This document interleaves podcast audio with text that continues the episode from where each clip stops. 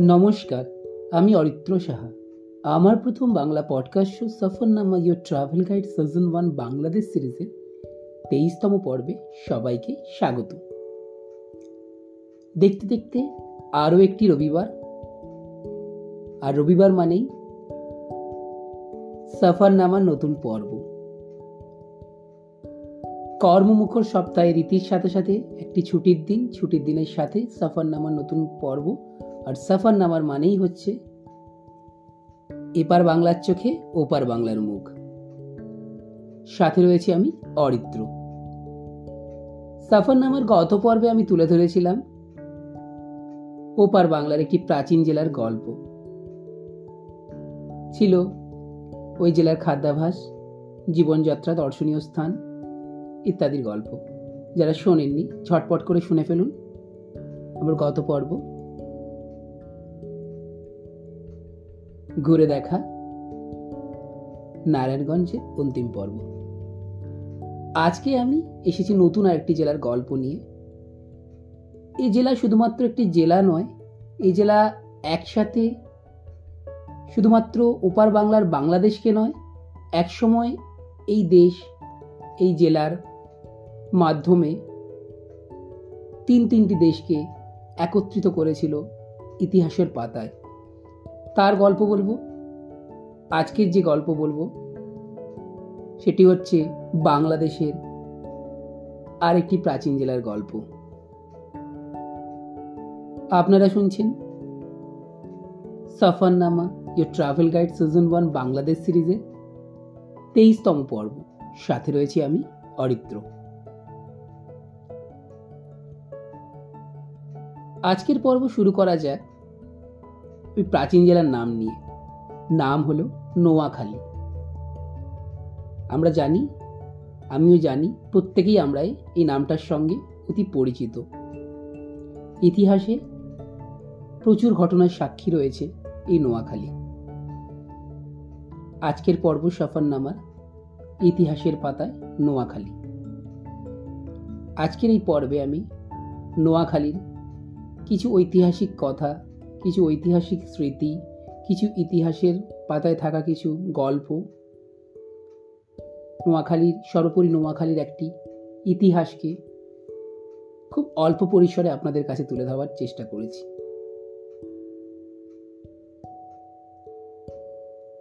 চলুন, শুরু করা যাক। আজকের পর্ব ইতিহাসের পাতায় নোয়াখালী।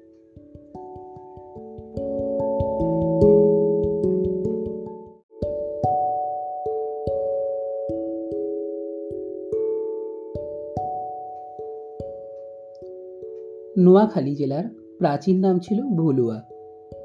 নোয়াখালী সদর থানার আদি নাম সুরাধাম।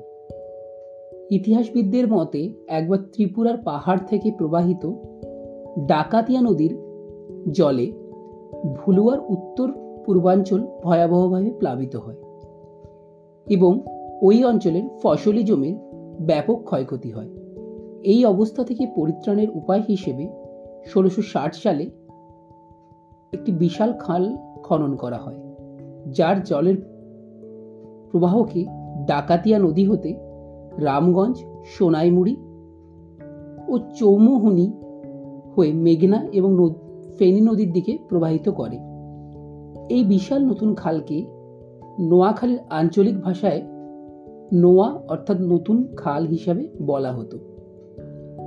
এর ফলে প্রাচীন নাম ভুলুয়া থেকে নামটি একসময় পরিবর্তিত হয়ে ষোলোশো আটষট্টি সালে হয়ে যায় নোয়াখালী।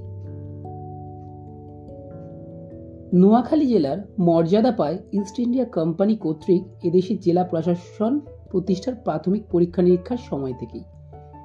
সতেরোশো বাহাত্তর সালে কোম্পানির গভর্নর জেনারেল ওয়ারেন হেস্টিংস এদেশে প্রথম আধুনিক জেলা প্রশাসন ব্যবস্থা প্রবর্তনের প্রচেষ্টা নেন।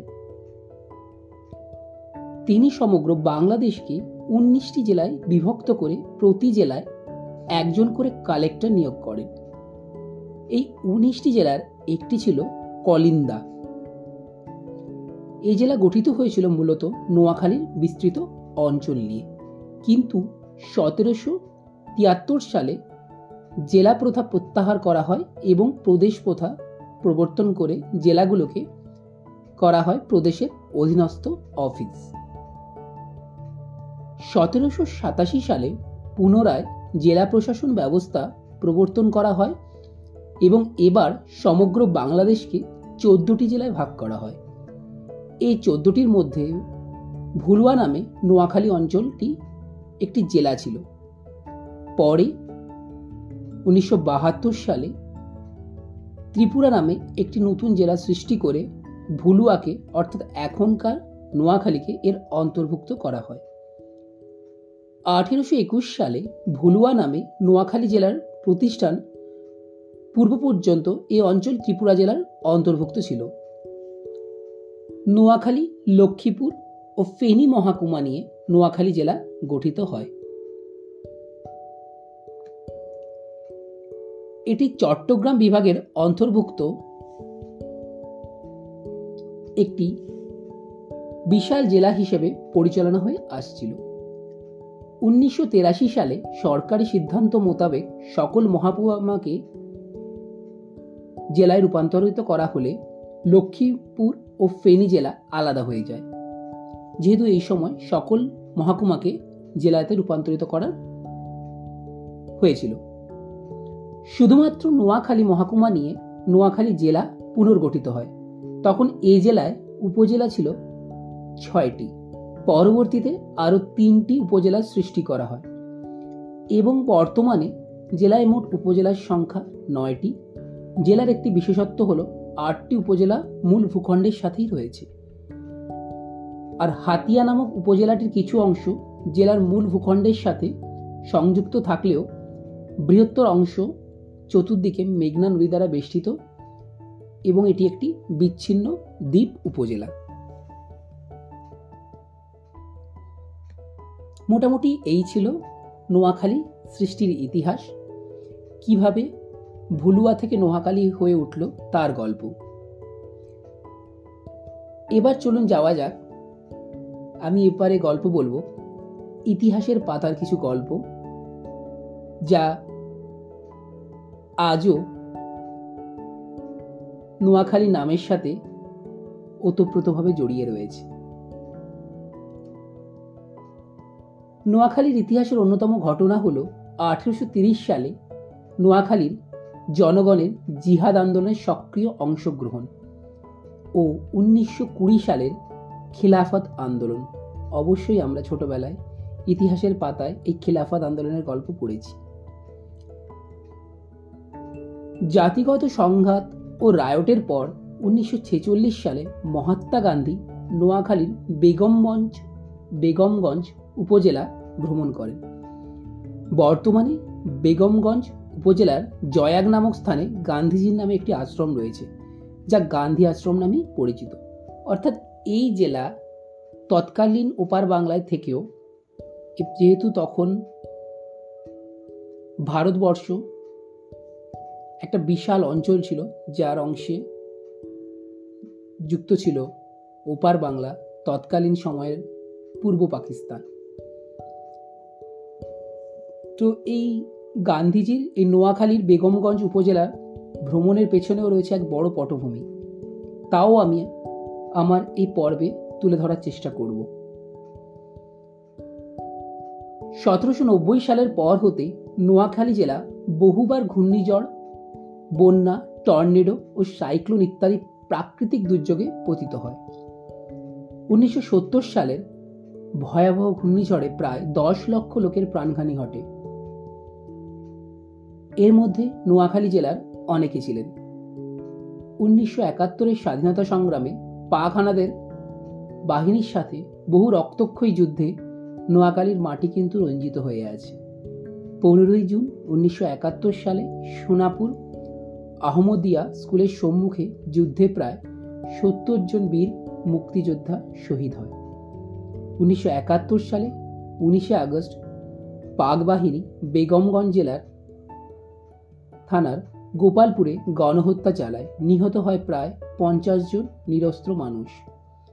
নোয়াখালী জেলা স্বাধীন হয় উনিশশো একাত্তর সালের সাতই ডিসেম্বর। এখানেই কিন্তু নোয়াখালীর ইতিহাস শেষ নয়। নোয়াখালীর ইতিহাস এক চরম গণহত্যার সাক্ষী। এক দাঙ্গার সাক্ষী। যা ইতিহাসের পাতায় নোয়াখালী হত্যাযজ্ঞ নামেও পরিচিত।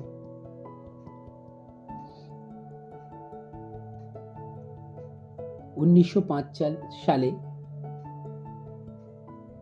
যখন মোহাম্মদ আলী জিন্না পাকিস্তান নামক একটি নতুন মুসলিম রাষ্ট্রের জন্য সচেষ্ট হন, তখন তার মেন মূল কার্যকলাপ ছিল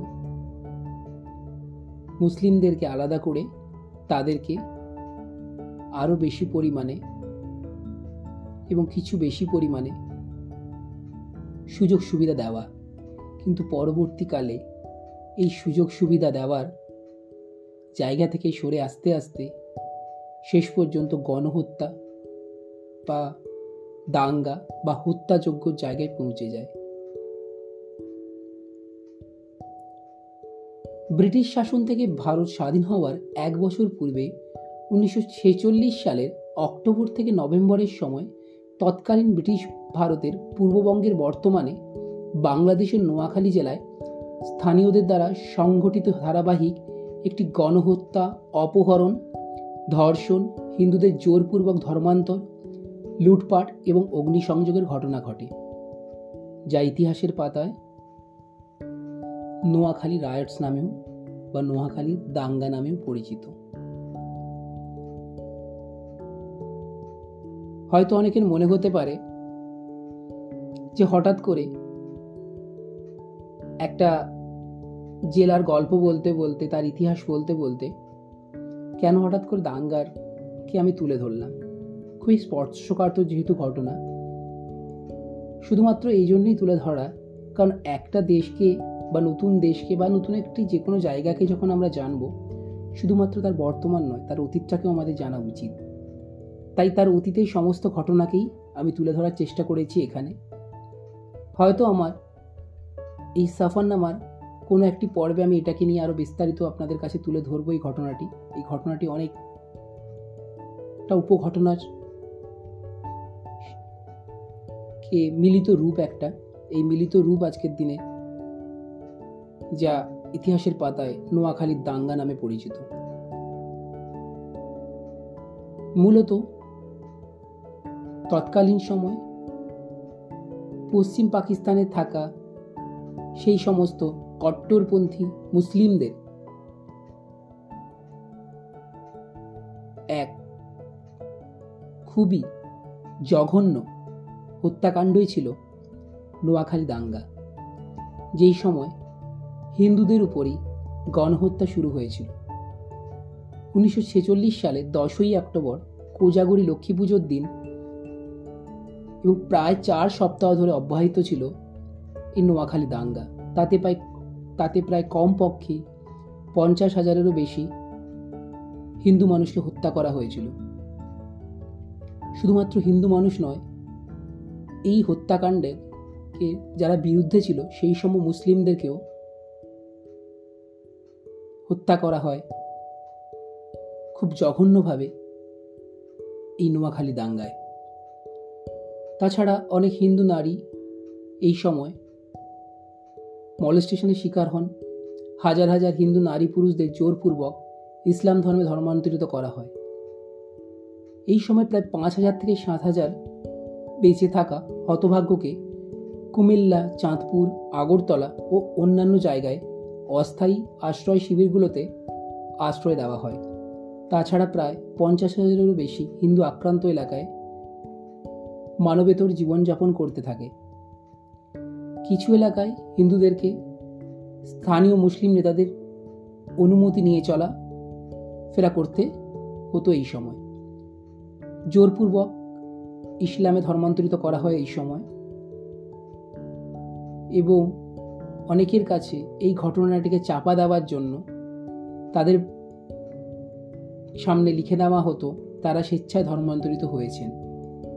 তাদের একটি নির্দিষ্ট বাড়িতে বা ঘরে আবদ্ধ করে রাখা হতো এবং যখন কোনো আনুষ্ঠানিক পরিদর্শক দল পরিদর্শনে আসতো, তখন তাদেরকে ওই নির্দিষ্ট বাড়িতে যাওয়ার অনুমতি দেওয়া হতো। ইতিহাসের পাতা বলে এই সময় নাকি মুসলিম লীগকে নাকি হিন্দুরা একটা চাঁদা দিত, যাকে বলা হতো জিজিয়া কর আমরা ইতিহাসের পাতায় পড়েছি এই জিজিয়া করের গল্প, যা একসময় ভারতবর্ষে প্রচলিত ছিল। মুসলিম শাসন আমলে হিন্দুরা নিজেদেরকে নিরাপত্তার জন্য তৎকালীন শাসকদের জিজিয়া নামক বাড়তি একটি কর প্রদান করত।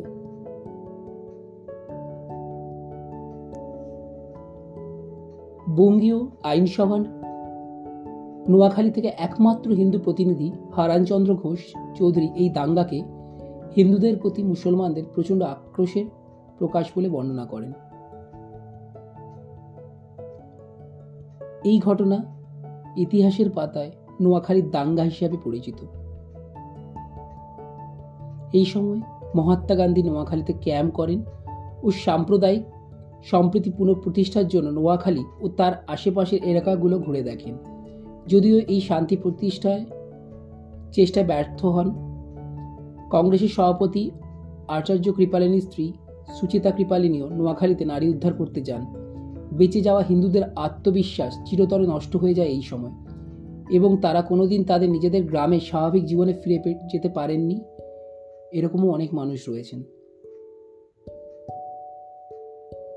তার মধ্যে কংগ্রেস নেতৃত্ব ভারত বিভাগ মেনে নেন, যার ফলে শান্তি মিশন এবং আক্রান্তদের জন্য ত্রাণ কার্যক্রম পরিত্যক্ত হয়। বেশিরভাগ বেঁচে যাওয়া এবং ক্ষতিগ্রস্ত হিন্দুরা তাদের বাড়িঘর ফেলে পশ্চিমবঙ্গ, ত্রিপুরা এবং আসামে চলে যান। প্রচুর পরিমাণে মানুষ ওপার বাংলা ছেড়ে চলে আসেন এপার বাংলায়।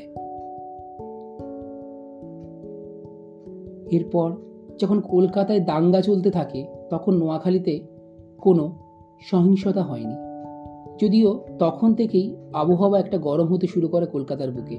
কলকাতার দাঙ্গার এক সপ্তাহের মধ্যেই এবং নোয়াখালীতে দাঙ্গার ছয় সপ্তাহের পূর্বে কলকাতায় অবস্থিত ইস্টার্ন কমান্ড হেডকোয়ার্টার এমন কিছু রিপোর্ট হাতে পায়, যেখানে বলা হয় চট্টগ্রাম ও নোয়াখালীর গ্রাম এলাকার মুসলিমরা উত্তেজিত অবস্থায় হাঁটছে।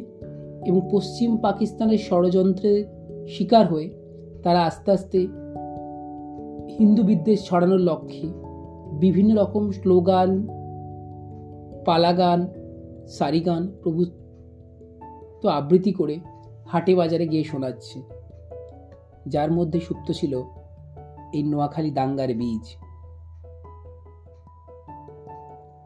এবং এই সমস্ত হিন্দু বিদ্বেষ কথাবার্তা ছড়িয়ে আসলে ত্বরান্বিত করা হচ্ছিল সেই নৃশংস ঘটনা যা ইতিহাসের পাতায় নোয়াখালীর দাঙ্গা নামে পরিচিত।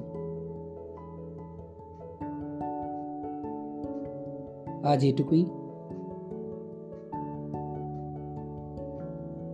আগামী পর্বে যেহেতু আমি আজকেই বলেছি, আজকের পর্বে তুলে ধরেছি যে আমি ইতিহাসকে যখন তুলে ধরব, তখন প্রত্যেকটা ইতিহাসকেই আমি আমার সাফার নামার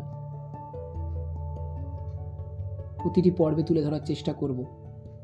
তাই যেখান থেকে বাদ যাবে না এই ধরনের নৃশংস হত্যাকাণ্ড। তাই পরের পর্বে আসবই নৌহাখালীর আরও অনেক অজানা ইতিহাসের গল্প নিয়ে, আরও অনেক দাঙ্গার পটভূমি নিয়ে। আজকের পর্ব কেমন লাগল জানাতে ভুলবেন না। আপনারা যদি নোয়াখালী দাঙ্গা সম্পর্কে কিছু জানেন, অবশ্যই আমাকে কমেন্ট বক্সে জানাতে পারেন। আমার এই পডকাস্টটিকে রেটিং রিভিউ দিতে ভুলবেন না। প্রত্যেকটি মানুষের সাথে আমার এই পডকাস্টটিকে ছড়িয়ে দিন। আপনাদের ভালোবাসা আমার পথ চলার জন্য একান্তই কাম্য। আজকের এই পর্ব একটু অন্যভাবেই শেষ হলো। আগামী পর্বে থাকবে আরও বিস্তারিত গল্প। সবাই ভালো থাকুন সুস্থ থাকুন। ধন্যবাদ।